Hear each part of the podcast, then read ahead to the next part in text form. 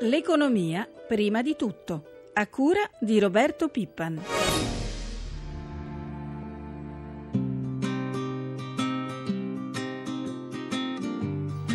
Varato il DEF ora in volo per Bruxelles, la preoccupazione principale resta la crescita, più 0,8%. Quest'anno, secondo l'esecutivo, un po' meno di quanto previsto dal governo Letta, che ci portava all'1,1%, ma più ottimistico delle previsioni arrivate ieri dal Fondo Monetario Internazionale, che indica il nostro paese in salita quest'anno quasi quanto la fallita Grecia, e cioè solo 0,6%.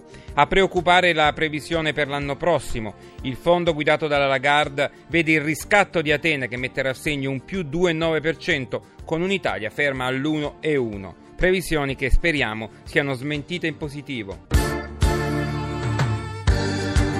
Mercoledì 9 aprile ore 7.41, buongiorno da Vittorio Cota, torniamo al documento di economia e finanza varato ieri. Buongiorno a Riccardo Sanna, responsabile economico della CGL. Buongiorno Sanna. Buongiorno. Allora, un vostro giudizio complessivo va nella direzione da voi auspicata? Ma innanzitutto bisogna attendere una riflessione, un'analisi un pochino più approfondita per comprendere quanto possa andare nella direzione auspicata da noi come dal resto delle forze sociali. Ma al di là della diplomazia mi sento di dire che non ci sono grosse novità dopo il Consiglio dei Ministri del 12 marzo. Mi sembra che ci siano tantissime conferme, alcuni ulteriori rinvii, alcune velocità rallentate. Penso che il giudizio resti più o meno lo stesso, ovvero che va benissimo una restituzione fiscale nei confronti dei lavoratori, anche con l'allargamento al popolo degli incapienti IRPEF, per noi è un giudizio positivo, così come alcune nuove tassazioni, le rendite le avevamo proposte anche noi, l'aumento fino al 26%, e la ulteriore tassazione delle banche sulle rivalutazioni delle quote del Banca d'Italia credo che possa essere una nuova leva fiscale interessante. Interessante. Il dubbio resta sempre però lo stesso. Nel documento Economia e Finanza si legge che la disoccupazione al 2016 resterà a un tasso del 12,2%. Quindi il problema è questo. Va bene un cambio di segno, un'inversione di tendenza che non si era mai registrato negli ultimi tempi, però forse non è abbastanza. Bene, io ringrazio il responsabile economico della CGL Riccardo Sanne. Prima di andare avanti vi ricordo il nostro numero per i messaggi, il 335 699 2949, solo messaggi di testo anche con WhatsApp.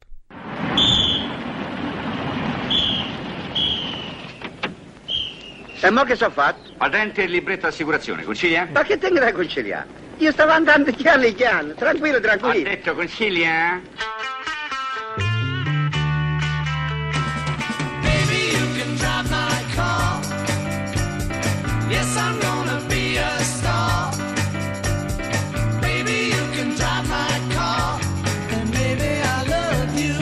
Ebbene, lo avete sentito nella nostra controcopertina, ci occupiamo di assicurazioni auto e con noi lo ringraziamo Aldo Minucci, il presidente dell'ANIA. Lo ricordo è l'associazione che riunisce le società assicurative italiane. Buongiorno, Buongiorno. dottor Minucci. Allora, partiamo dai costi della RC Auto. Quali fattori incidono sulle polizze tanto da non consentirvi una decisa riduzione, come insomma gli automobilisti vorrebbero? Ci sono tre elementi fondamentali. Il primo è l'alto costo dei risarcimenti per le cosiddette lesioni gravi derivanti da incidenti stradali. L'età- gli- I risarcimenti che sono sanciti dai tribunali italiani sono notevolmente superiori a quelli degli altri paesi e c'è un provvedimento fermo da sette anni che è la definitiva approvazione di queste tabelle fatte dai ministeri competenti e approvati dal Consiglio di Stato che ancora non riesce a decollare, che se approvato porterebbe a un elemento di riduzione non banale dei prezzi delle polizze auto. La seconda componente è la in- e- e- enorme situazione di frodi che sono attuate nel nostro paese rispetto agli altri paesi di eh, sinistri inesistenti, di gonfiamenti di valori del, del, degli costo degli incidenti e su questo bisogna incidere con una serie di norme di cui alcune sono previste dal disegno di legge adesso fermo al Parlamento e che erano precedentemente previste dal decreto. C'è poi un comportamento in particolare che riguarda eh, gli interventi per quanto riguarda l'eliminazione delle componenti della non assicurazione, in questo paese ci circolano oltre 3 milioni di mezzi che non sono coperti dall'assicurazione e lì i provvedimenti sono stati già presi che sono legati alla cosiddetta eliminazione del contrassegno cartaceo che permetterà poi con dei sistemi Mm. automatici di controllo di rilevare tutti questi fenomeni della non assicurazione. L'insieme di questi tre componenti determina una particolare e significativa incidenza dei prezzi in Italia rispetto agli altri paesi, quindi non dipendono dalla volontà o dalla cattiva volontà dell'impresa, ma da un quadro normativo che non incide su queste componenti. Ecco, contro le frodi, che cosa si può, cosa pensate di fare, insomma, perché è un po' difficile, dovreste avere una vostra polizia investigativa. No, no, alcuni elementi sono già stati previsti, bisogna rafforzare i poteri inquisitori che sono stati assegnati al nostro organismo di vigilanza che è l'IVAS, dando anche capacità di querela. Bisogna soprattutto insistere con alcuni elementi di cambiamento normativo, per esempio, e il disegno di legge lo prevede, permettere le testimonianze soltanto di quelle che sono presenti al momento dell'incidente e compaiono e si dichiarano in quel momento e non dopo sei mesi o un anno che compaiono testimoni inesistenti mettere in piedi un sistema di eh, raccolta dati che mette insieme le diverse base dati che sono insite sia delle imprese ma sia che siano in, altri- in altre strutture pubbliche per vedere quanto ci sono presenze anomale di testimoni ripetuti, di medici particolarmente compiacenti o di legali che non fanno bene il loro mestiere e questo potrebbe portare ad una riduzione. Poi c'è questo tema fondamentale delle carrozzerie Ecco, questo delle carrozzerie. Ci Sì. spiega? Ci spiega? Guarda, è molto semplice, è evidente che la, la presenza di far passare una ma- buona parte delle, de- delle riparazioni presso le carrozzerie convenzionate ha tre risultati fondamentali. La prima è di natura evidente. Se le imprese d'assicurazione attraverso il meccanismo delle carrozzerie convenzionate riesce a creare degli standard di costi di intervento più ridotti evidentemente e soprattutto fa degli accordi con i network dei costruttori per avere un prezzo più basso dei pezzi di ricambio, questo fenomeno già riduce il costo delle riparazioni.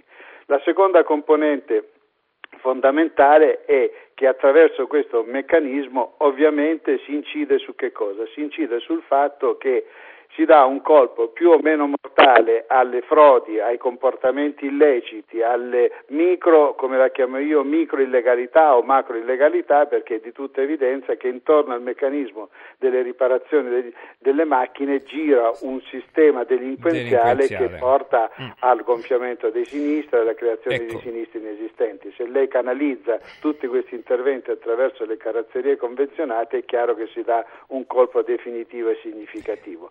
Ma la componente fondamentale va oltre gli interessi specifici del settore o della riduzione dei prezzi e attiene un meccanismo che non viene sufficientemente evidenziato. Intorno al risarcimento dei danni presso le carrozzerie gira eh, un, un fenomeno molto significativo e a mio avviso Presidente, abbiamo, abbiamo poco tempo. eh, quello del- riguarda soltanto il fatto che c'è un occultamento dei ricavi con una evasione fiscale dell'IVA. Noi la valutiamo intorno ai 200 milioni Bene. di euro questa visione, mi sembra strano che in un paese che è l'annosa ricerca di nuove risorse di evasione non faccia una norma Certo. molto semplice. Eh, molto rapidamente, Presidente, avete lanciato un progetto importante di sicurezza, ce ne parla?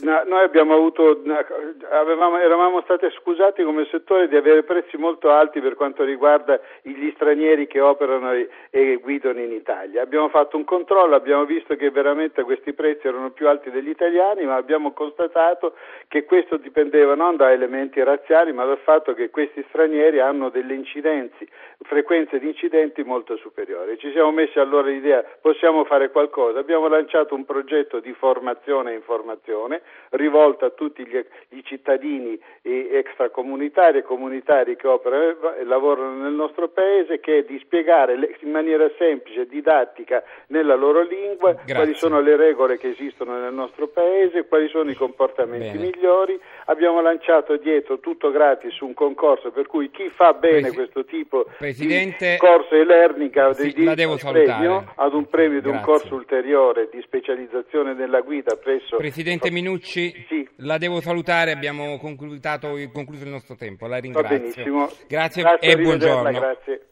Questa era l'opinione del presidente degli assicuratori, ma ora sentiamo invece Mario Turco, responsabile nazionale autoriparatori della CNA. Buongiorno Turco, ha sentito il presidente dell'ANIA come replica? Buongiorno a tutti, certo che l'ho sentito, replico in una maniera eh, spero chiara e semplice. Eh, dunque, le frodi. Eh, intanto eh, la media nazionale non è un caso, eh, non sono numeri eh, esagerati per cui eh, è, il, il, il male, è, dire, la madre di tutte le battaglie questa delle frodi. A livello nazionale si racconta che sia attorno al 3%, ma detto ciò, come nasce una frode? Una frode nasce perché a livello locale eh, nascono dire, una specie di comitati d'affari fatti dall'automobilista, quindi il consumatore, c'è sicuramente il carrozziere, c'è il perito, c'è l'avvocato, quando c'è anche il medico legale, questi si mettono insieme e consumano la frode. Ora, questi, eh, questi comitati d'affari danneggiano l'immagine in una maniera eh, eh, quasi irrecuperabile di tutte quelle categorie citate, ma criminalizzare le categorie, in particolare le carrozzerie, per questo ci sembra un ragionamento eh, completamente fuorviante, anche perché noi abbiamo delle proposte che abbiamo fatte eh, sul tavolo ehm, sia ministeriale in occasione del decreto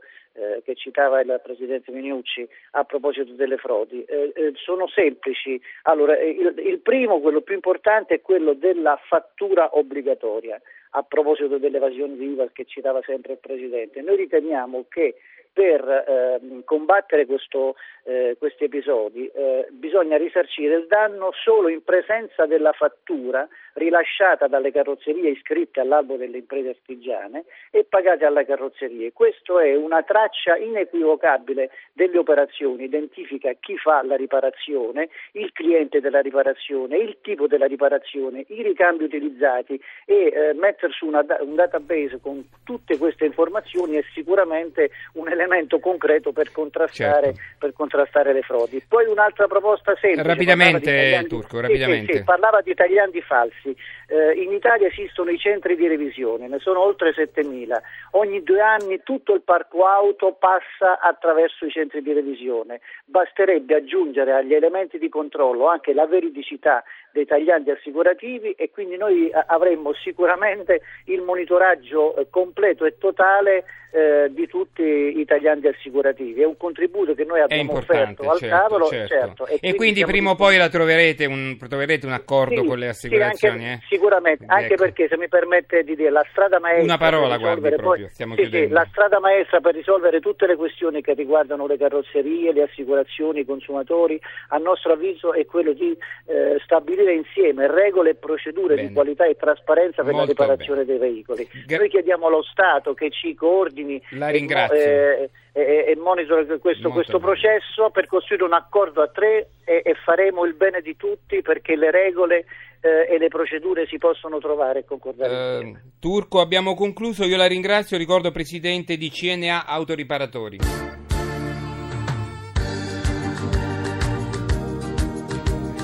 7.53, eh, passiamo ai mercati, in diretta con noi da Milano Paolo Gila, buongiorno. Buongiorno. Allora vediamo, vediamo le borse asiatiche.